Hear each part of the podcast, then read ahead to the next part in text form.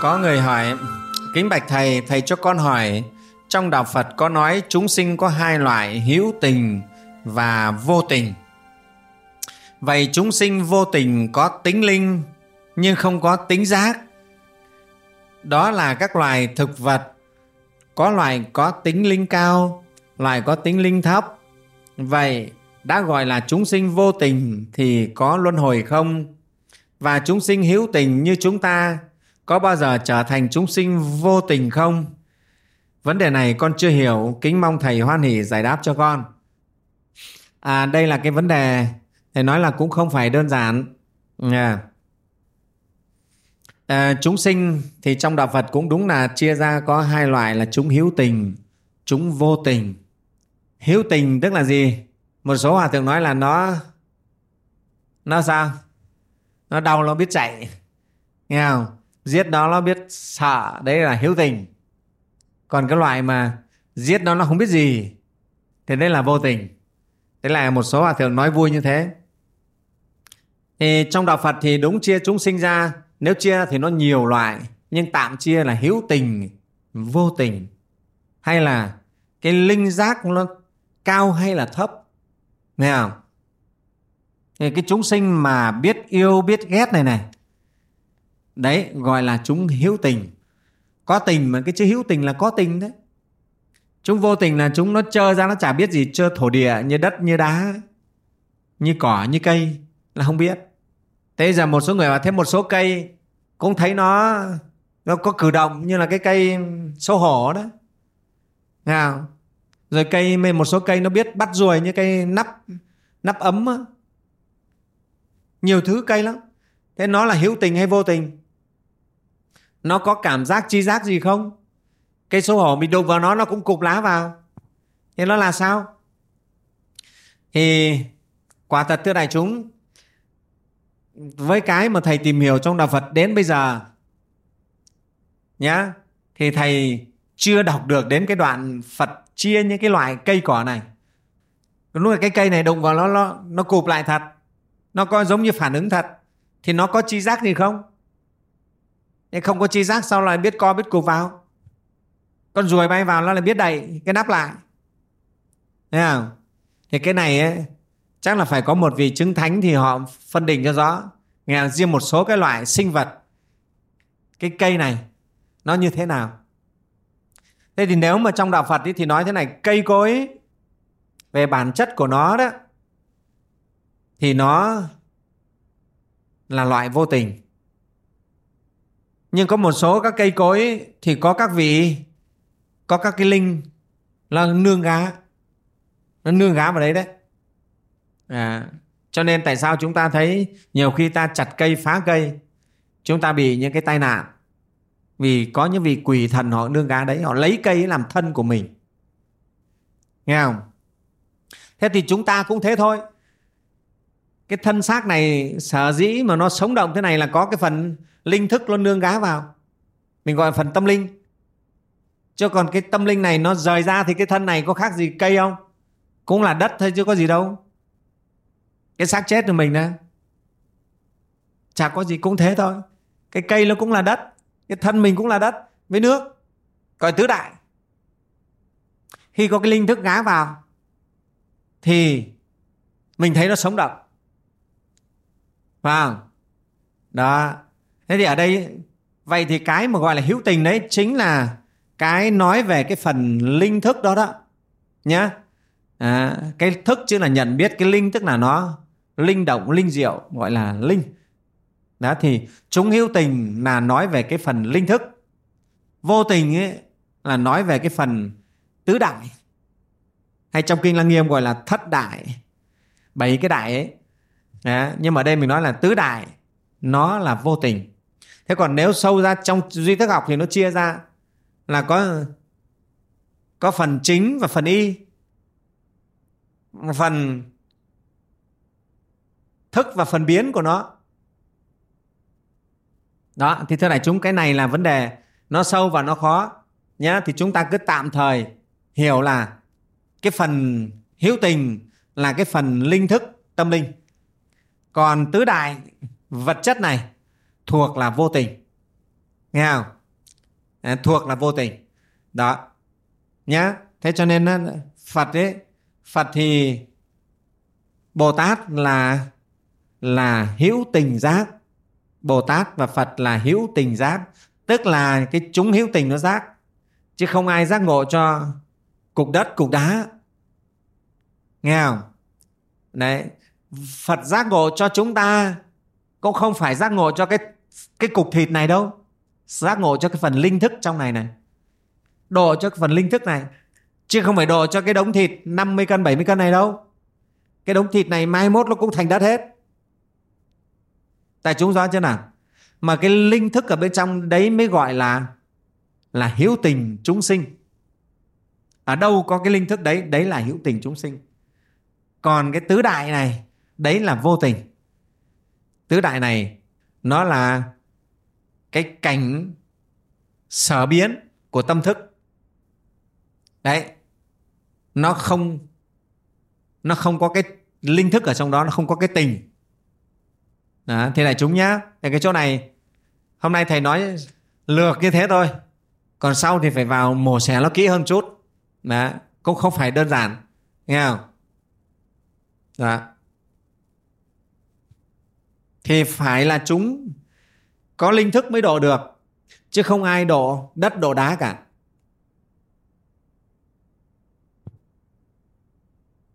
Bạch thầy, con gái con có mở cửa hàng, cháu có bốc ban thờ thần tài, cháu thờ cửa hàng, nay cháu không bán hàng nữa, cháu có chuyển ban thần tài về nhà thờ. Thưa thầy như vậy có được không ạ? À? à, cái việc thờ thần tài thì trước thầy đã nói rồi, đã là Phật tử thì không thờ thần tài như dân mình thờ bây giờ. Nghe không? Đó. Dạ.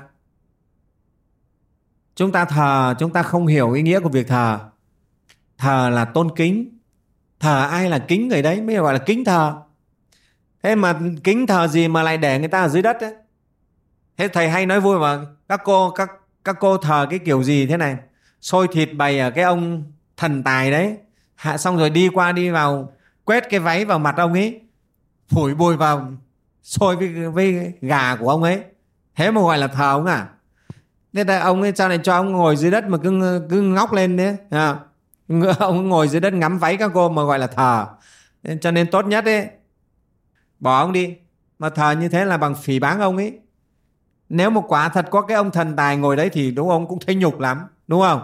Suốt ngày các cô đi ra đi vào phất váy vào mặt thế này nhục quá đi mất rồi ông thần gì mà thần thế thì ông trả tài được nữa rồi không thể cho tài ai được thế cho nên thờ thế là sai em vừa rồi thầy đi miền Nam thế thầy cũng giải rất nhiều những cái ban thờ thần tài kiểu đấy. Người trong Nam ta thờ nhiều thứ lắm, bếp ta cũng thờ một ông thần ở đấy. Thế chỗ nào không thờ, phải giải đi hết đấy. Cho nên đã là Phật tử hiểu cái này rồi, không cần thờ thần tài. Và đại chúng đã nhớ trong bài kinh Phật dạy đấy, tài lộc của mình là do phước báo của mình. Nhé, hãy chăm tích lũy phước báo, à, tu tập và tăng trưởng phước báo thì sẽ có lộc thôi. Có phúc là có lộc, đừng lo. À, cháu nhiều người ấy, à, à, ở, ở châu Mỹ châu Âu mấy ông Bill Gates Bill Gates ông có thờ thần tài đâu mà sao ông giàu thế? Đúng không? Ông có thờ thần tài đâu. Sao ông giàu thế? À, cũng nhiều nhà người ta giàu lắm người ta có thờ ông thần tài đâu. À, nghe không? Thế giờ hai cái ông thần tài ở mấy cửa hàng cạnh nhau. Cùng thờ ông thần tài cả, mà cũng là một ông thần tài cả. Thế tại sao có nhà này giàu, nhà kia nghèo? Nhà này bán được hàng nhưng không bán được hàng. Thế sao một ông thần tài mà lại bất bình đẳng thế? Thế cho mình thấy nó không hợp lý nhé cho nên chúng ta là đệ tử phật, không thờ thần tài, không cần thờ nhé đã không cần thờ thì không phải mang đi, mang về gì. Chúng ta hóa nó đi, giải đi à, bạch thầy con không hiểu thế nào là quán hay quán niệm quán chiếu. Con rất hay nghe từ này con xin thầy chỉ dạy. À, trong nhà Phật có cái chữ quán. Quán tức là quan sát. Và quán nó sâu hơn cái chữ quan quan là nhìn. Nhưng mà quán ấy là còn phải thẩm sát. Đi sâu vào mới gọi là quán. À, chúng ta hiểu không nào? Quan, tức là nhìn quan là nhìn một cách bàng quan thế này này. Đấy. Thế còn quán là nhìn và phải đi sâu thì gọi là quán. Tức là quan sát sự vật hiện tượng, sau đó chúng ta đi sâu vào. Có tư duy thẩm sát đi sâu gọi là quán sát nhé đấy gọi là cái chữ quán sát. Hay là quán chiếu cũng thế, quán chiếu, quán và chiếu soi. Gọi là quán chiếu. Quán niệm là quán và ghi nhớ thì gọi là quán niệm. Quán về cái sự vật hiện tượng này sau đó ghi nhớ cái sự vật hiện tượng đó gọi là quán niệm. Thì đấy là những cái cụm từ để chúng ta nghe chúng ta sẽ hiểu dần. Bạch thầy cha mẹ con mất sắp được 3 năm người ta bảo dỗ 3 năm phải làm lễ đoàn tang. Nhưng nhà con đã đốt khăn tang và áo tang khi làm lễ 49 ngày. Do thầy cúng bảo vậy chúng con phải làm sao? Mong thầy chỉ dạy cho con biết. À, à ở đây phật tử này hỏi là nhà con này chết 3 năm rồi và hết 3 năm này ấy, mới làm lễ đoạn tang. Thế thì nó đúng hay sai hay như thế nào? Bây giờ thì con này đốt khăn tang áo tang đi hết rồi. Hết 49 ngày đốt mất rồi. Bây giờ làm sao đây? Giờ chắc nha lại sắm quần áo tang mới để để đến 3 năm này đoạn tang. À, để, có đúng không? Thế ở đây thưa đại chúng thế này. Tất cả các vấn đề tang ma của chúng ta nhất là Việt Nam chúng ta thì bị ảnh hưởng của cái sách thọ mai ra lễ rất nhiều. Cái này hôm trước thầy nói rồi. Đối với tinh thần đạo Phật thì nó hoàn toàn không phải đúng như tinh thần đạo Phật. Mà đây là bên nho giáo họ chế ra để làm sao mang tính chất giáo dục thôi. Nó cũng có lợi ích, nhưng cái nào mà không lợi ích nữa, không hợp với thời đại bây giờ ta phải bỏ. Nghe không? Ví dụ như cái chuyện như là xóa tóc, xù tóc ra xong rồi lăn đường rồi nhảy xuống hố ví dụ thế. Ờ, tất cả những cái chuyện như thế nó không cần thiết. Ừ, thế rồi là phải để tang đeo tang 3 năm ví dụ thế. À, ví dụ thế vợ mà chết chồng cũng phải thờ 3 năm như thế. Thế mà vì có những cô gái trẻ mà chồng chết nó thờ 3 năm rồi thì nó cũng hết để lấy chồng mới không lấy được nữa. Ví dụ thế nó cái chuyện đó là không không đúng. Với tinh thần đạo Phật mình không không xem cái đó là đúng đạo Phật là tôn trọng chân lý. Đối với tinh đạo Phật chết hết 49 ngày là chuyển kiếp. Cho nên đối với thầy cũng thế. Nếu gia đình nào không có nặng nề hết 49 ngày sang ngày 50 thầy cho làm lễ giải khăn tang luôn. Không phải đeo gì cả và hóa luôn. Nhé cho nên gia đình nhà Phật tử này làm thế là đúng rồi không có sao hết. Chứ không phải cất cái khăn tang đi để đợi đến 3 năm xong rồi mới giải. Đấy, không phải thế đâu. Nhé ngày xưa người ta nặng nề cái chuyện này lắm. Người ta nghĩ như thế mới là có hiếu. Nghe không? Con cái phải đau đớn người thân phải đau đớn 3 năm liền như thế mới gọi là thương là nhớ. À, thế mới là thương. Cái đó không phải thế. Bây giờ mà như thế thì chết dở. Không ai làm ăn gì đâu. Nghe không? Cho nên ờ, đối với gia đình phật tử này thì đã hóa khăn tang áo tang rồi hết 49 ngày hóa là được rồi. Không phạm tội gì cả với tinh thần đạo Phật như thế là xong rồi đấy. Nhá. Hết 49 ngày cũng có thể giải bát hương, giải ban thờ, hương linh đi, chuyển lên ban thờ. Với gia tiên được rồi. Có nhiều nơi là bảo phải đợi đến cải mã, sang cát đấy, mới được cho hương linh về thờ với gia tiên. Không là chưa sạch, chưa chưa chưa lên được. Đấy, như cái đấy là hoàn toàn không đúng tinh thần đạo phật. Việc thờ cúng của mình có phải là thế đâu. Hương linh có phải về ngồi trên bát hương ấy đâu ai mà ngồi lên trên cái que hương ấy được nghe không à, khói mù hết cả mắt ai ngồi đấy đâu không có hương linh nào ngồi đấy cả chúng ta hiểu thế nhá à, cho nên chúng ta đã học Phật rồi tự nhiên cái đấy chúng ta rất nhẹ nhàng không bị nặng nề ám ảnh gì nữa Bạch Thầy trong ngày tu bát quan trai con muốn hỏi thêm là tối về nhà chúng con có được tắm rửa không ạ? À? Và mấy giờ sáng hôm sau chúng con được ăn bình thường trở lại à? À, con cảm ơn thầy. À, trong ngày tu bát quan trai Phật có chế giới ờ, không được tắm không các phật tử? Không được tắm rửa không? Phật chỉ chế giới là không trang điểm thôi nhá. Còn vẫn được tắm rửa bình thường, nghe không? Vẫn được tắm rửa bình thường, hiểu không? Cho nên ờ, trong ngày tu bát quan trai tắm sáng cũng được, tắm trưa cũng được, tắm tối cũng được, không có sao. Phật chỉ cấm trang điểm, à, bôi son phấn, sức hương hoa là không được nhé đây mình giữ cái giới đấy thôi. Còn sáng hôm sau thì đến khi nào? Sáng hôm sau đến khi nào mình à, mặt trời lên mà mình chìa tay ra mình nhìn thấy được cái chỉ lòng bàn tay. Đấy, thấy cái đường chỉ lòng bàn tay này này nhìn thấy rõ thì đúc ý là được ăn cơm. Không phải đợi đến 8 giờ sáng hay 9 giờ sáng không phải. Nhá bây giờ mùa hè này được ăn sớm này. Thầy thấy 5 giờ đã đã nhìn thấy chỉ lòng bàn tay rồi là vác bác xuống ăn cơm được rồi. Nếu phải đi làm là vác ăn cơm rồi. Nhá. mùa đông thì là phải muộn hơn đấy. Thọ giới ba con trai vào mùa đông là phải ăn muộn hơn. Vừa mùa đông có khi sáu rưỡi mới sáng 7 giờ mới sáng. Ừ. nha.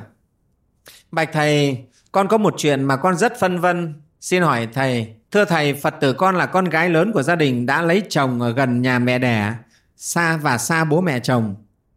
Vào hàng năm cứ đến ngày dỗ mẹ chồng con, thì vợ chồng con đều làm cơm chay cúng dỗ.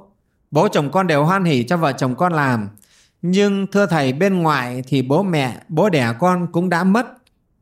Vào 21 tháng 5 sắp tới, Ngày dỗ con xin phép mẹ đẻ cho con được làm cơm chay, cúng dỗ trước một ngày. Còn hôm sau mẹ con làm cỗ mặn mời khách, như hàng năm con vẫn cứ làm, nhưng mẹ con không hoan hỉ mà con vẫn làm. Thưa thầy, con làm như thế thì có được lợi lạc gì hay không ạ? à? Nhưng năm nay con muốn xin phép mẹ con cho vợ chồng con cúng bố ở nhà con trước một ngày có được không ạ à? thưa thầy, cho con một lời khuyên để vào các ngày dỗ ông bà, bố mẹ bên nội cũng như bên ngoại, con đều cúng cơm chay ở nhà riêng của vợ chồng con Phật tử này đang lăn tăn cái việc cúng à, rỗ dỗ trước một ngày hay sau một ngày, rồi cúng chay, cúng mặn nhé. Thì ở đây thầy nói như trong kinh Địa Tạng Phật dạy đấy, thì chúng ta tuân thủ kinh Phật dạy các việc cúng lễ cho người đã mất nhé. Thì nếu dùng chay mà cúng là đầy đủ phước báo nhất. không? Tốt hơn tất cả cái việc sát sinh để cúng tế. Đấy là cái việc chúng ta rõ ràng rồi. Thế còn việc cúng dỗ đúng ngày hay sớm hơn một ngày vài ngày, hay là sau đó một vài ngày vài ngày cho đến một tuần, có sao không? Thưa đại chúng, đều không sao cả. Nghe không? Cái đều không sao cả. nhé đủ duyên là ta cúng, không có sao. Chứ không phải là cụ chết ngày mùng năm là cứ phải đúng mùng năm tháng sau mới được cúng đâu. Không cần thiết. Các Phật tử phải nhớ ý nghĩa của cái dỗ là gì. Cái đó là ngày để sum họp con cháu gia đình gặp gỡ và nhớ về người đã mất rồi ôn lại truyền thống nhắc nhở nhau cái đạo lý để sống tốt hơn thôi rồi anh em đùm bọc giúp đỡ lẫn nhau đấy là bản chất chính của cái nghĩa lễ dỗ chứ không phải đến ngày dỗ ấy cúng để vong hồn nhà mình mới về sơi được bữa cơm. Thế thì còn cả năm người ta chết đói. Không phải thế đâu nhá. Ừ. mà cái việc này là cái ý nghĩa thiết thực là cho người sống. À, cho nên chúng ta có thể nếu thuận tiện ví dụ đến uh, chuẩn bị đến uh, thứ hai này mới là dỗ ông. Nhưng mà chủ nhật thì con cháu về đông đủ ta làm luôn. Không sao. Không phải vì thế là ông không về được không khoan cơm được đâu không phải hay là ta có thể làm trước vài ngày nếu ngày đó là ngày nghỉ 30 tháng 4 mùng 1 tháng 5 à, ta làm luôn nhân hôm ấy làm dỗ à, thế là không sao nhưng, nhưng mà đấy là trong gia đình mình thì nó dễ còn những cái quốc dỗ như là ngày mùng 10 tháng 3 dỗ tổ Hùng Vương đấy là vì cả nước thì chúng ta phải thống nhất ngày. Thế thôi. Còn trong nhà anh em điện cho nhau báo nhau được thì ngày ấy về cúng dỗ cho ông cho bà. Hoàn toàn không có vấn đề gì. Không tội lỗi. Nhé. Đấy, chỉ miễn là chúng ta không có làm việc ác để để cúng thôi, không sát sinh để cúng là được. Các quý Phật tử rõ chưa? Nhé. Yên tâm chuyện này đi. Có Phật tử hỏi, theo sách hướng dẫn nghi lễ tụng kinh, bạch thầy cuối thời khóa tụng kinh có câu phổ nguyện pháp giới chúng sinh tình giữ vô tình đồng thành Phật đạo. Con xin hỏi thầy tình giữ vô tình là như thế nào ạ? À? Kính mong thầy chữ bi chỉ dạy. À, Phật tử này hỏi rằng cái câu mà tình giữ vô tình đồng thành Phật đạo. Cái câu này là câu hồi hướng nguyện cho pháp giới chúng sinh này tình giữ vô tình đồng thành Phật đạo nha. Pháp giới chúng sinh thì mọi người hiểu rồi. Pháp trong pháp giới chúng sinh này có tình giữ vô tình. Thì cái chữ giữ này không phải là là là giữ này là ác hay là giữ này là nắm giữ.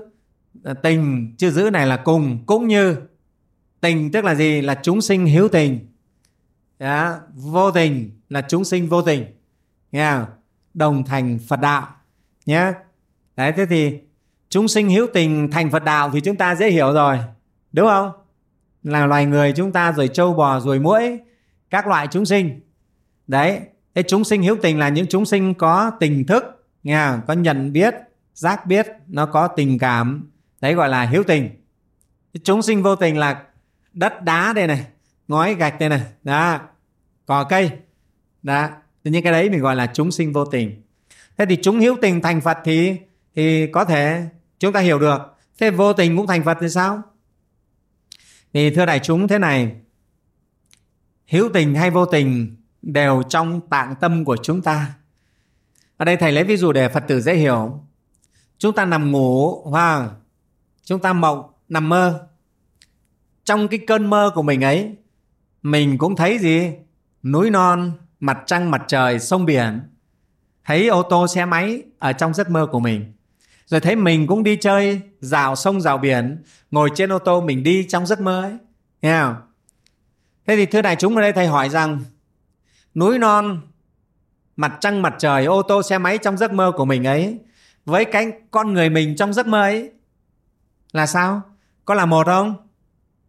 Là một đều là giấc mơ cả. Đều là tâm trí mình nó biến ra cả. Nhưng trong mơ mình cũng thấy đây là núi thật, đây là xe ô tô thật, đây là sông, là biển, là mặt trời thật, rõ ràng như thật. Còn tôi ở trong mơ thật đấy, nghe không? nhưng mà tỉnh giấc rồi thì thấy tất cả đều là trong mơ, nghe không? Tỉnh giấc rồi thì đều là mơ cả nhé cho nên người ta giác ngộ rồi thì thấy hiếu tình hay vô tình đều thành phật đạo. Là như vậy đấy nhé cái xe ô tô cũng là trong giấc mơ của chúng ta cũng giấc mơ cũng là tâm của ta biến ra cái ô tô đấy. Cái mặt trăng mặt trời ấy cũng là tâm của chúng ta biến ra. Cái thằng người mình ở trong giấc mơ ấy cũng là tâm mình biến ra. Chúng nhưng mà chúng ta thấy nó có phân ra thành hai khác nhau không?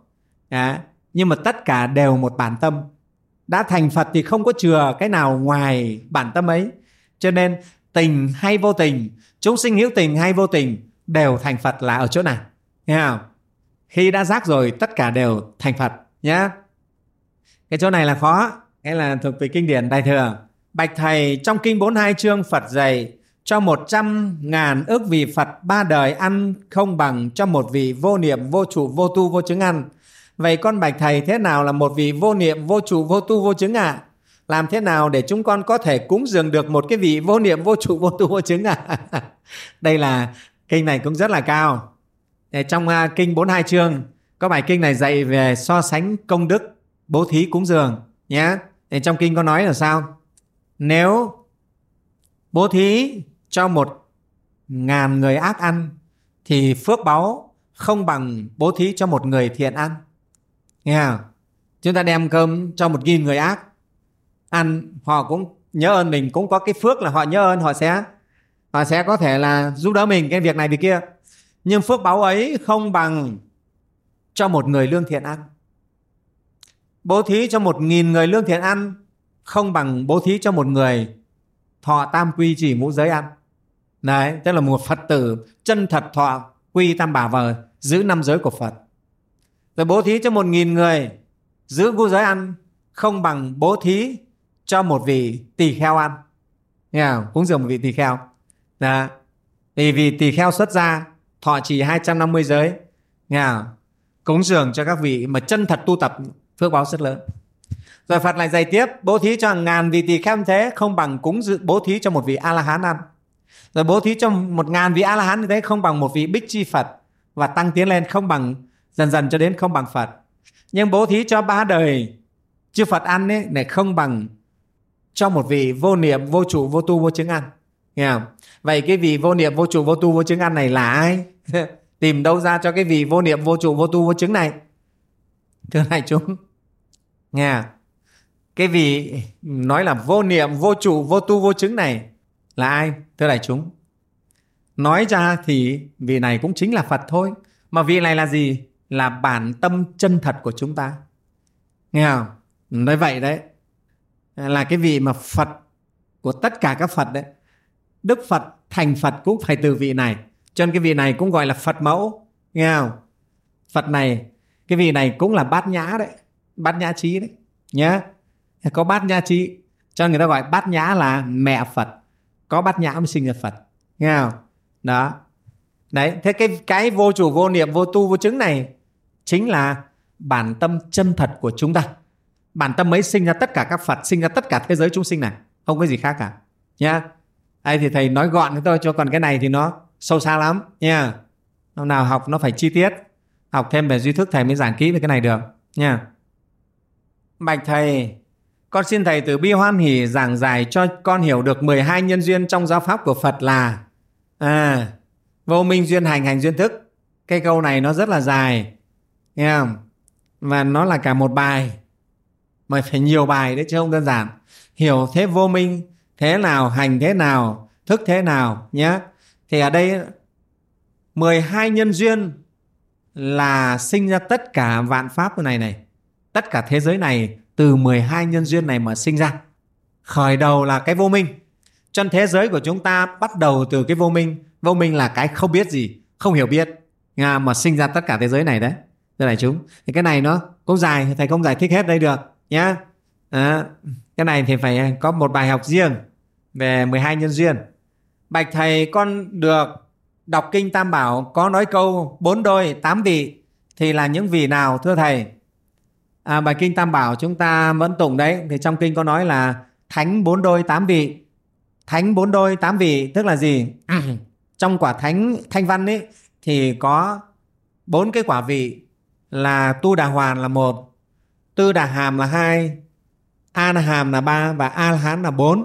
Đấy là bốn quả thánh. Thì bốn quả thánh này nó đi kèm thêm bốn cái cái cái, vị nữa là gì? Là hướng đến. Ví dụ là người này đang hướng đến chứng quả tu đà hoàn. Người này đang hướng đến chứng quả tư đà hàm. Người này đang hướng đến chứng quả a hàm. Người này đang hướng đến chứng quả a la hán. Nghe không? Thế thì như vậy là bốn quả, nhưng mà có tám tám người, nghe không? Cũng giống như người này đã đến thành phố hà nội. Còn tôi đang trên đường đi đến thành phố hà nội, thì người này cũng đang trên đường, cũng sẽ đến. Nhá, người ta đã biết đường, biết lối rồi. Xe cộ chuẩn bị tốt rồi, người này sẽ đến hà nội. Thế thì đấy gọi là thánh bốn đôi tám vị.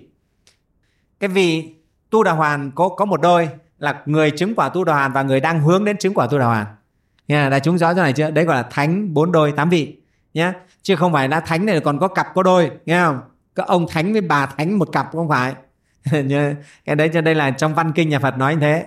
Thánh, bốn đôi, tám vị là như vậy nhá bạch thầy,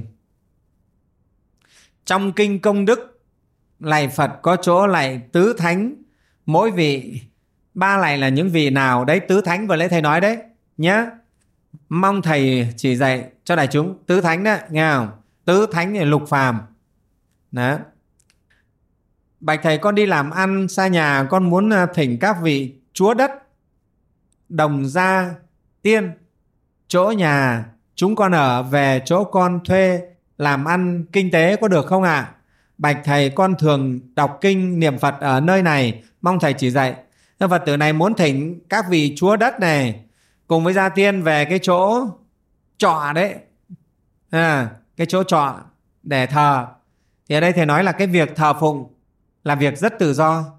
Chúng ta ở nhà trọ mà người ta đồng ý cho mình thờ Mình vẫn thờ được nghe không? Ờ, nói thẳng ra thì tất cả chúng ta đều là nhà trọ hết. Cái nhà của mình bây giờ sổ đỏ nói cũng là trọ thôi. Trọ mấy chục năm đúng không? Rồi thôi chứ có ai ở mãi được đâu. Cho nên nhà nào cũng là nhà trọ hết. Nhà trọ ngắn hạn hay dài hạn nhà trọ mất tiền nhiều hay tiền ít thôi. À, cái nhà mình xây lên thì biết mình cũng mất tiền nhiều. Còn đi nhà trọ phòng trọ khách sạn ấy thì mất tiền ít hơn tí nghe không? Thế thì đã xác định cuộc đời này đều là nhà trọ hết. Cho nên ở chỗ nào cũng thế đều có thể thờ phụng được. Thế nhưng chúng ta thờ phụng làm sao cho nó đúng pháp trang nghiêm nhé Thế, chúa đất này à, ở đây chúa đất thì thầy nói sao? À chúa đất thì cũng à, không bằng thờ chúa đất không bằng kiên lao địa thần. Kiên lao địa thần thì lại còn là quân của địa tạng bồ tát nghe không? Ông kiên lao địa thần ông cai quản các cõi đất đấy mà ông là quân của địa tạng bồ tát đấy. Trong phật tử thì nếu là phật tử thì cứ thờ đức địa tạng là đủ hết các các thần nhá. À, đức địa tạng ấy. Thì thờ phùng không có không có lỗi gì cả nhé ở chỗ trọ hay là không phải trọ cũng đều thờ được. Bạch thầy, con có một câu hỏi mong thầy giải đáp cho con. Bố đẻ con chết đã lâu từ năm 86 nhưng thời đó do sơ suất của các con không chụp ảnh cho cụ nên không có ảnh thờ. Có người bảo con làm bài vị để thờ cho cụ vậy mong thầy chỉ cho con như vậy có được không ạ? À? Nếu làm bài vị thì làm ở đâu và thủ tục ra sao? Kính mong thầy chỉ bảo. Cái chuyện người chết ấy không có hình ảnh cũng rất nhiều chứ không phải ít nghe không cho nên chúng ta thì nhớ rồi à, biết rồi việc thờ cúng thì kể cả không có ảnh chúng ta vẫn thờ được nghe không à, tất nhiên có ảnh thì chúng ta dễ nhớ dễ tưởng về cái người đã mất còn không có thì chúng ta vẫn thờ cúng bình thường. Không có bài vị cũng vẫn thờ cúng bình thường nhé. Bài vị là cái gì? Là cái là một cái cái thẻ ở đó ghi tên tên tuổi của cái người đã mất đấy. Rồi chức vị của người ta gọi là bài vị nghe không? Không có gì.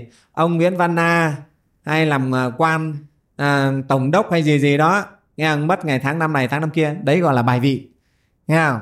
Thì chúng ta, cái bài vị nó không có gì lạ cả nhé không có ảnh ta thờ bài vị là bình thường nha mà không có bài vị thì chỉ bát hương thôi cũng được. Mình khấn đến ai là liên đới đến người đó nhé con bạch thầy, bữa nọ con thắp hương tối. Khi xong, con không đóng cửa vì con bảo để cho hết mùi hương. Vì phòng thờ nhà con ở riêng rẽ một chỗ, thế là cùng đêm đó con chó nhà con nó bị phá xích ra ngoài lên nó vào nó tha của con quyển kinh nhật tụng thiền môn. Nó cắn nhừ ra từng mảnh và một chiếc kính nữa. Khi sáng dậy con bực quá nhưng con không dám đánh nó một cái nào cả. Và con nhặt những mẩu kinh gom lại.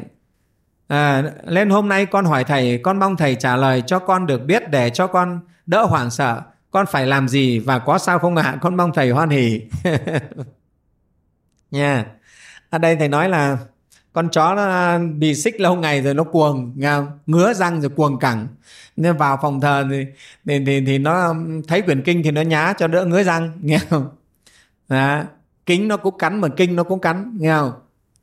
Ở đây thì con có tội gì không? Mình có cái lỗi là sơ suất nhé cái này mình cũng phải sám hối nghe không? Đó. vì kinh pháp của Phật rất là quý. Chúng ta không nên à, xem thường. Chân kinh Phật không được để xuống đất không để xuống giường không để chỗ thấp những chỗ dơ bẩn. Vậy nên là mình kính kinh là kính lời Phật dạy.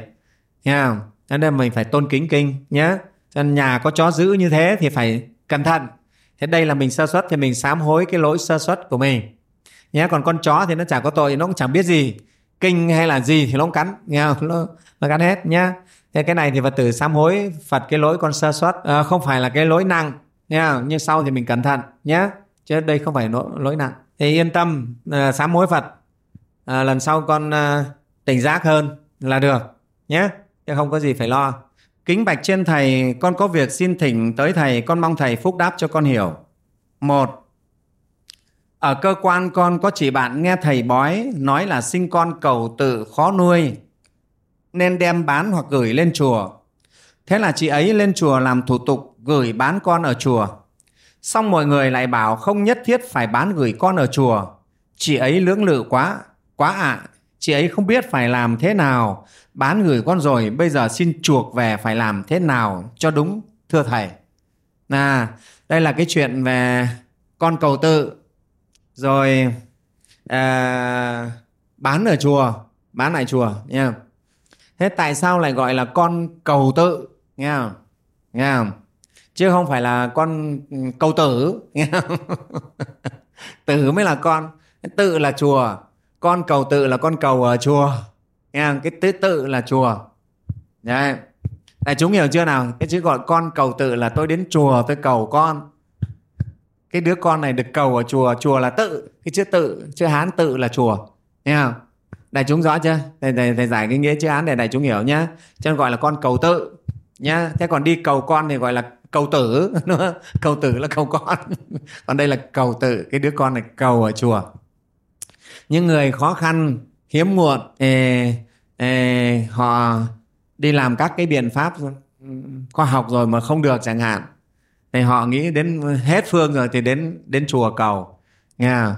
Đến chùa cầu để xin con gọi là cầu tự và thầy cũng thấy rất nhiều trường hợp họ đến chùa họ cầu mà rồi họ có con thật à, mà cầu này được cả con trai luôn. Nè chứ không phải chuyện thường. À, cầu con đã quý rồi thế mà lại được con trai. Đấy cho nên nhiều gia đình họ mừng lắm. Thế thì người ta bảo là cái đứa con cầu ở chùa là khó nuôi. À, cái này thì thầy cũng chỉ nghe người ta đồn thế thôi. À, mà thầy thấy thì um, cũng có nhiều vị con cầu ở chùa nhưng mà rất dễ nuôi. Đứa bé dễ ăn mà ngoan lắm mà lớn lên cũng thông minh. Đấy thầy nói thật cái ông thông gia của nhà thầy đấy. Ông là tổng giám đốc. Thế nhưng mà ông là con cầu tự đấy. Ông kể tôi là con cầu tự thế bà mẹ cũng cũng hiếm hoi thế là đi chùa lễ cầu thì đẻ rong á. Mà ông rất là giỏi rất thông minh mà rất đẹp trai. À, đấy thế thì mà, mà có khó gì nuôi gì, gì đâu. Đấy. thế thì cái này không phải mà bây giờ thầy nói là dễ nuôi hay khó nuôi là nó có phước duyên của cái đứa bé đấy. Chúng ta đã đọc kinh địa tạng rồi, thấy không? Kinh địa tạng phật dạy đấy. Khi người phụ nữ mà sinh nở, mang thai này sinh nở, nếu biết tụng đọc kinh địa tạng vâng lời trong kinh địa tạng mà làm việc phúc, thì đứa con ấy sinh ra nó được tốt, đẹp, được hiếu thuận. Quỷ thần còn hộ vệ cơ mà. Đấy không? quỷ thần còn giúp cho. Đấy, giúp sinh lúc nở được vuông tròn, được tốt đẹp có sao đâu nghe không? Ở đây thầy nói là nói ra mà nói chứ đa phần chúng ta cũng là con cầu tự cả đấy chứ. Đúng không? Mẹ nào đến chùa mà chả cầu lạy phật lạy phật phù hộ đồ trì cho con con sinh được cháu nó mạnh nó khỏe. Thế là đấy không phải cầu ở chùa đấy à, à cho con ờ, mang thai nó được bình an rồi con sinh nở mẹ tròn con vuông cháu sinh ra thông minh khỏe mạnh. À, ngoan ngoãn hiếu hạnh mẹ nào đến chùa mà chả cầu? Đấy lúc mang thai nếu đi lễ chùa đầu xuân cô nào mà không cầu thầy hỏi nè. Chả cầu thế. Đúng không? Ừ, đó. Thế đều là cầu ở chùa cả. Thế giờ mình ra mình cũng bình thường đấy có sao đâu. Có khó nuôi gì đâu. Nhá. Đấy thì thế này chúng cho nên thầy nói không phải con cầu tự là khó nuôi. Quan niệm đấy không phải không đúng. Khó nuôi không là về phúc phần của đứa bé phúc phần của gia đình nhà mình. Nha mình chăm chỉ tác phúc như lời Phật dạy thì nó sẽ tốt đẹp nha cho nên không phải đặt cái việc đó. Thế còn cái việc bán khoán các cháu lên chùa lại là một việc khác. Cái này thầy đã nói trong một cái đĩa thắp sáng niềm tin kỳ hai đấy. Cái nghi thức bán khoán nó chỉ là một cái việc để giúp cho từ cháu bé cho đến gia đình được kết duyên lành với tam bảo nha thế thôi. Đấy, những cái cháu nào mà nó hay ốm hay đau đúng mà gọi là khó nuôi người ta bảo mang lên chùa bán khoán. Khoán cho cái cụ đức ông ngồi góc kia kìa. Đấy. nha. À, thế thì thấy cụ mặt đỏ dâu dài thì là nhiều người là nghĩa là phải có cút rượu con gà lên đấy cúng cụ ấy. nhưng mà có phải đâu. Cụ có uống rượu đâu. À, à, cụ ấy là ông cấp cô độc. Ông bỏ hàng bao nhiêu triệu đồng tiền vàng để ông mua đất cúng phật đấy. Ông ông ông là đệ tử phật rồi là phải giữ ngũ giới đâu có uống rượu đâu. Nghe không? Cho nên không bao giờ mà lên mang rượu thịt cúng được ông cả, nhé. Đấy thế thì cái nghi thức bán khoán là một phương pháp kết duyên cho gia đình. Và để cho từ cháu bé, bố mẹ cháu đều có duyên lành với tam bảo. Và đương nhiên khi kết duyên với tam bảo, họ sẽ được tăng phước lành. Đấy là chắc chắn. Cho trong nghi thức bán khoán, các thầy đều phải có cái lễ sơ quy cho các cháu. Để cho các cháu hướng về Phật pháp, bố mẹ hướng về Phật pháp tác phước cúng dường. Đấy, thế để tăng phước lên. Rồi mình nương tựa vào tam bảo. Thế nó tăng phước lên. Tăng phước lên rồi chư thiên, chư thần người ta hộ trì cho. Thì cháu nó được an lành nhé đấy, chứ không có phải cái gì kỳ đặc. Có nhiều người bảo bán khoán con cho đức ông cho chùa rồi. Thế là không phải là con của mình nữa. Nghe không? Bây giờ là giao khoán hẳn cho các ngài rồi. Đâu có các ngài đâu có chịu kiểu đấy đâu. Chùa chứ có phải là là chỗ nhà giữ trẻ đâu không phải nhà trông trẻ. Mà lại bắt trông mười mấy năm. À, thầy nói thật đức ông cũng nhẫn nhục mà chịu chứ thầy là thầy chịu không chịu thế đâu. Trông cháu đến 13 tuổi. Ốm đau xài đèn gì cũng bắt tội các ngài tại ngài nghe không? Không phải cái chuyện đấy nhá. Nó là pháp kết duyên để chúng ta có duyên với tam bảo. Và đương nhiên nhờ kết duyên đấy chúng ta có phước. Có phước thì nó sẽ tốt lên đấy, thiếu phước thì nó sinh ra nhiều chuyện mà có phước lành thì nó tốt đẹp. Kính bạch thầy cũng đi xem bói thầy bói bảo chị ấy là căn cao số nặng phải lập bát hương bản mệnh về thờ cho nó mát mẻ. Bây giờ bát hương bản mệnh ấy đã được đặt trên ban thờ gia tiên. Nhiều người khuyên chị ấy là không nên thờ bát hương bản mệnh. Chị ấy bảo con hỏi giúp chị ấy là bây giờ có nên thờ bát hương bản mệnh nữa không? Và phải để ở chỗ nào cho nó hợp lý? Mong thầy giải đáp thắc mắc của chị ấy giúp con ạ. À. con chân thành cảm ơn. Cái chuyện thờ bát hương bản mệnh thầy cũng đã giải đáp rồi. Nha. À, không có ông thần nào là thần bản mệnh của mình cả. Nhé không có. Không ai cai quản cái bản mệnh của mình cả mà mình là chủ nhân bản mệnh của mình. Mình sáng tạo số phận của mình. Bây giờ thầy nói một người á do cái nghiệp ác à, không có phúc lành cho nên ấy, cái quả báo người ấy sẽ phải chết sớm. Nhá cái thọ mạng gọi là bản mệnh ngắn. Nhá cái mệnh ngắn à, 13 tuổi phải chết. Thế nhưng người này á nếu biết nếu có duyên gặp Phật pháp nha, nghe chăm chỉ nghe các thầy dạy dỗ về thực hành à, làm các việc thiện rồi phát tâm chỉ giới phát tâm tu bát quan trai phóng sinh bố thí cúng dường. Phước ấy người ta tăng lên. Tự nhiên người ta kéo dài bản mệnh ra chứ có ai đâu. Có ông thần bản mệnh nào cho đâu. Đấy cái câu chuyện mà đại chúng nghe câu chuyện về chú tiểu mà cứu đàn kiến ấy, đáng nhẽ là chết ấy. Yeah. thế nhờ nhân duyên chú khởi thiện tâm cứu đàn kiến. Thế mà chú được kéo dài thọ mạng. Thế thì ai cho? Chú ấy cho chứ ai đâu. Có xin ông thần bản mệnh nào cho được đâu. Nghe không? Cho nên cầu thần bản mệnh ở đâu không bằng cầu ở chính mình. Đấy. cho nên người ta nói là quân tử có cái học tạo mệnh. Chúng ta là bậc quân tử phải biết mệnh số ấy ở nơi mình. Nha thầy đảm bảo như vậy đấy các phật tử ở đây mà chăm chỉ tu hành nhất tâm tinh tấn nhất khoát sẽ được thọ mệnh kéo dài. Trong kinh hôm trước ờ, kinh pháp cú đức phật dạy đấy à, đó thiền định cũng có thể giúp thọ mệnh kéo dài. À, nhất tâm cũng có thể giúp cho thọ mạng được kéo dài đấy, hoan hỷ an lạc cũng sinh thọ mạng kéo dài. Đó, đúng rồi, ai mà cứ hay sầu não rồi sinh bệnh tật thì là chết sớm. Đó, thế còn mình thường làm việc thiện, tâm thường hoan hỷ, không ganh ghét, đố kỵ với ai, lúc nào cũng hoan hỷ, tự nhiên là thọ mạng mình dài. Đó. ai thường bố thí, cúng dường, phóng sinh, những việc ấy là việc sinh ra ký phúc để kéo dài thọ mạng của mình nhé cho nên đã là phật tử không phải thờ bát hương bản mệnh. Không phải thờ đâu mà mình chính là ông thần bản mệnh của mình. Mình tạo ra số mệnh của mình. Ngắn hay dài ở mình. Nghe không? Các phật tử phải rõ như vậy, nhé. Cho nên bỏ bát hương bản mệnh không cần thờ. Thờ như vậy là không đúng pháp của phật, không đúng tinh thần người con phật. Nghe không? Đó. Đấy thì đại chúng này, ngay bộ kinh địa tạng mà chúng ta đang học đấy, phật cũng đã nói rất rõ về những việc này rồi. Nghe không? Đấy, được thêm thọ mạng là chỗ đó đó, nhé. Kính bạch thầy, chúng con là phật tử hà long chúng con có một số việc về đám tang vào 49 ngày mà gia chủ mời thầy Pháp làm chủ sự và mời cả chúng con đến thì phận sự của chúng con phải như thế nào để đúng pháp Phật mong thầy chỉ dạy. Tức là tín chủ gia chủ này ấy, nhà có tang sự thì chưa tin tưởng Phật pháp mấy cho nên mời thầy Pháp đến để làm. À, ở đây có có có nó có lưu truyền trong ở trong uh, trong nhân gian một vài câu là các sư không biết làm các sư không biết làm những cái việc này phải là thầy pháp mới làm được. Đó đây thầy đã nghe thế rồi. Là ôi sư sư thì chỉ biết tụng kinh có mõ thôi các thầy không biết làm những cái việc này đâu. Tang ma phải là thầy pháp ông mới trị được mới cao tay. Ông mới bắt ma ông mới lại eh, yểm yếc được. Đừng đừng đừng các sư chỉ xuống tụng kinh thôi. Các sư không biết làm đâu. Nó, nó loan truyền những cái tin như thế thế cho nên một số thì à, một số mà nghe phải tin này tức là những người nghiệp chướng. Người này chưa có duyên với chính pháp bị nghe phải tin này. Cho nên thưa đại chúng nhé chúng ta cẩn thận nghe.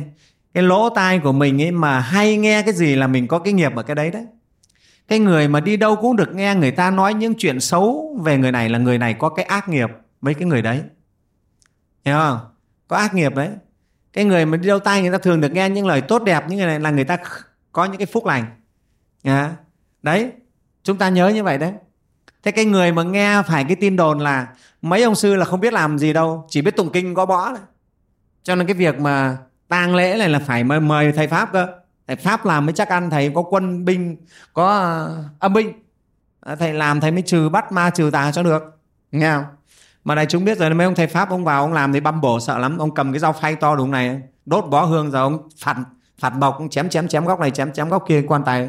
Ông bổ, ông băm rồi đấy. Chồng gớm chồng nghe đúng là mình cũng phát khiếp thì đúng là ma tà, chắc phải chạy thật. Ma tà phải chạy. Ông làm mà băm băm đấy. Anh nhìn rồi, ông đốt lửa góc này, ông chạy góc kia. Băm chỗ này, ông băm chỗ kia. Ma phát khiếp nhưng không biết ma nó có chạy không? Loanh quanh rồi lại băm luôn vào tay người ta.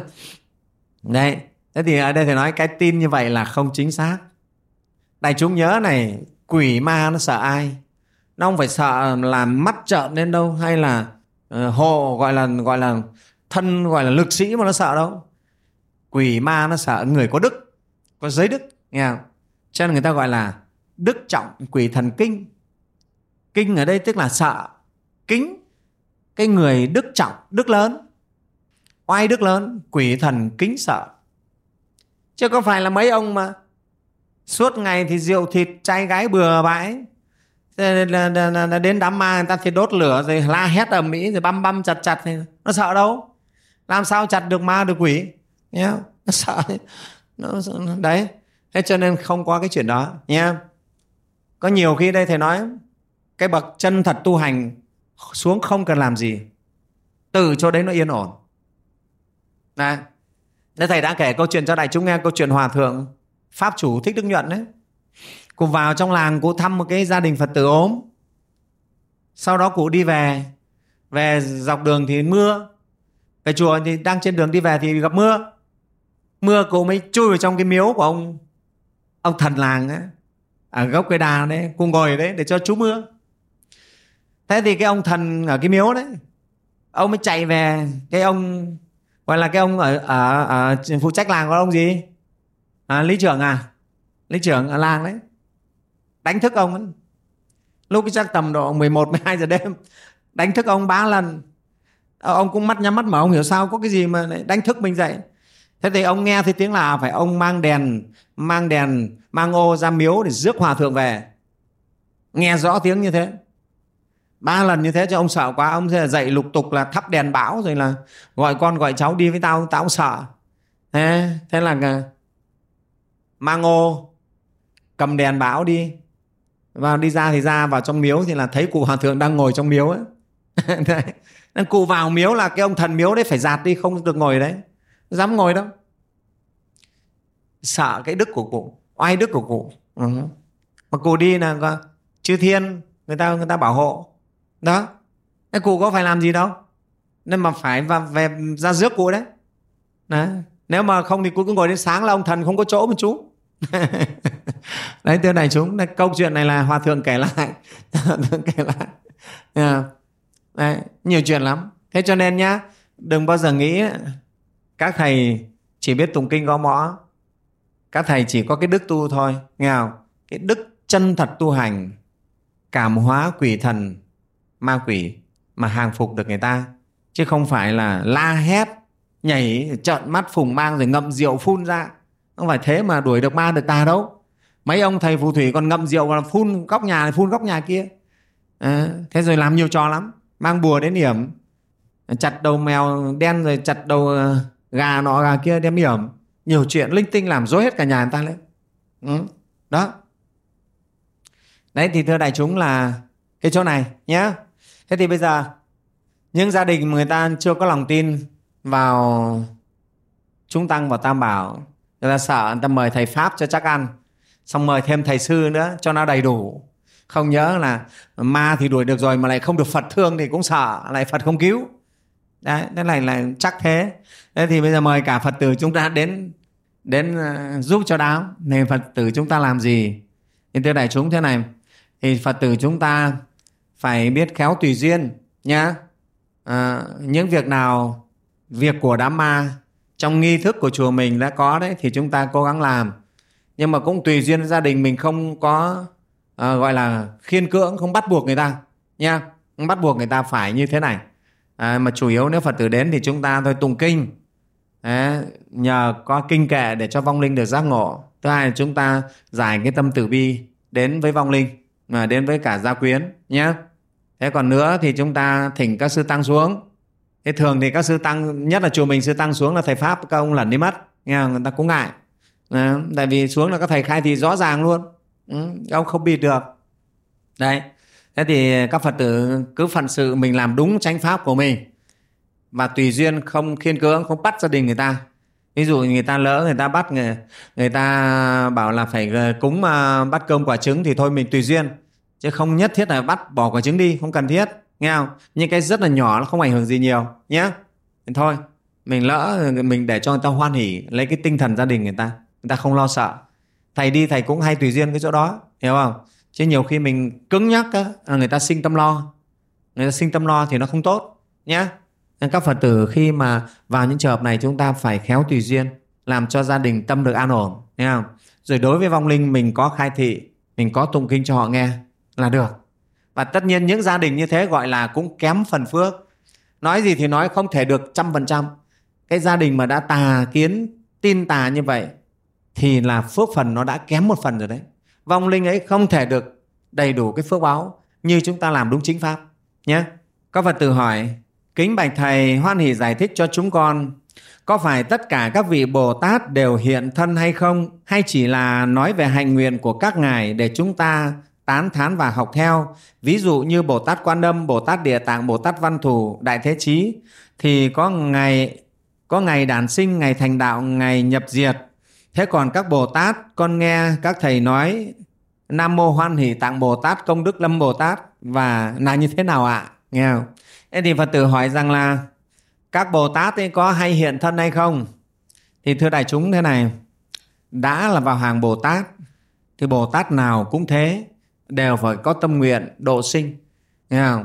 thay mặt phật hoàng pháp độ sinh hoàng hóa và độ sinh. Các ngài ẩn thân hay hiện thân là tùy theo duyên. Đủ duyên thì các ngài hiện và không đủ duyên thì các ngài ẩn. Chúng ta không biết được hành tích của các ngài. Ví dụ thầy nói như là bồ tát văn thù và phổ hiền. Trong sử phật giáo đã từng nói các ngài hiện thân. À, làm hai cái chú bé à, gọi là hàn sơn và thập đắc đấy ở trung quốc đó ở một cái chùa. Sau này thì có một vị người ta mới biết mới phát hiện ra thì hai ngày trốn mất. Đó nghe thế cho nên chúng ta với hành tích của các bồ tát mình không biết được.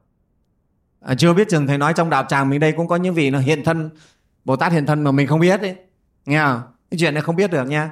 Nên cho nên các ngài là tùy duyên ứng hiện để độ sinh. Năng lực các ngài đủ sức để như vậy. Nghe không? Cái đó. Chứ không phải là, còn không phải là chúng ta chỉ nói lên bồ tát để là biểu tượng nữa đâu. Bồ tát quan âm không phải chỉ là biểu tượng nhé nói như thế cũng không đủ, nó phải lý sự đầy đủ. Nha. về lý, bồ tát quan âm là tượng trưng cho tâm từ bi, cứu khổ. Và bồ tát văn thù là tượng trưng cho trí tuệ.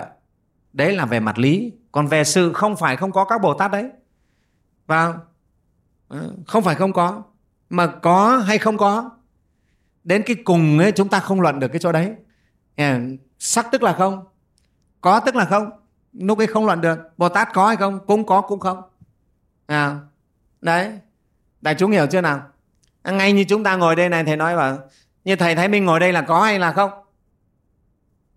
À, bảo có cũng đúng. Bảo không cũng đúng. cho nên đức phật thích ca ngài nói đấy ai bảo ta 45 thuyết pháp ấy, 45 năm thuyết pháp đấy cũng là phỉ báng phật. À, đấy chỗ đầu trên chơi đức là nói đến cái lý tột là nó khác nhau. Nghe không? đến cái lý tột là đoạn ngôn ngữ ngôn ngữ là là không thể nói. Nhá nhưng mà chúng ta trước hết chúng ta thấy trước hết mà thấy một cái là đầy đủ đi. Chúng ta nhìn mặt lý mặt sự cho đầy đủ nhá bồ tát quan âm bồ tát địa tạng không phải không có địa tạng đấy nguyện của ngài như vậy. À, cái nguyện của chúng ta cũng thế đấy nguyện của mình cũng cùng nguyện địa tạng này. Bao giờ chúng sinh thành phật hết chúng con mới thành phật. Đấy, có phải là nguyện của địa tạng không? Chúng ta vẫn phát tâm bồ đề như vậy. Đấy yeah. bao giờ chúng ta tu chọn hành đấy chúng ta tự thấy mình cũng là địa tạng. Cũng như địa tạng khác lúc ấy mình là hóa thân của địa tạng. Yeah. nó hay như vậy đấy. Cũng giống như là bao nhiêu giọt nước nước ở sông hồng nước ở suối chùa ba vàng nước ở uh, sông ở hoành bồ ví dụ thế. Mỗi giọt nước mỗi khác nghe không? vị khác nhau đất bùi khác nhau. Nhưng mà giọt nước nào thì giọt nước nhưng khi đã lọc sạch rồi hòa vào với nhau thì là một hết. À, lọc sạch rồi là một hết. Chúng ta cũng thế.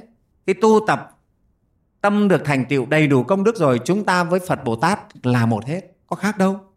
Thế cho nên mới nói phật trong tâm ta. Này, chúng hiểu chưa nào? Chúng ta đang là những giọt nước vô vàn giọt nước ở trong thế gian này mà chúng ta đều có cái chất trong sạch cả. Cái chất trong sạch đấy là như nhau là phật tính của chúng ta đấy nhé nên thưa đại chúng cho nên chỗ này nói bồ tát hiện hay không hiện nghe không có thật hay không có thật thì thầy giảng như vậy để phật tử tự mình suy mình mình suy nghĩ mình quán chiếu mình để hiểu nhé thế còn tên của các vị bồ tát bồ tát hoan hỷ tạng bồ tát công đức lâm bồ tát đều có. Nhà có tên là sẽ có sự nhé. đại chúng. À, thì hôm nay chúng ta câu hỏi đến đây. À, chúng ta dừng ở đây.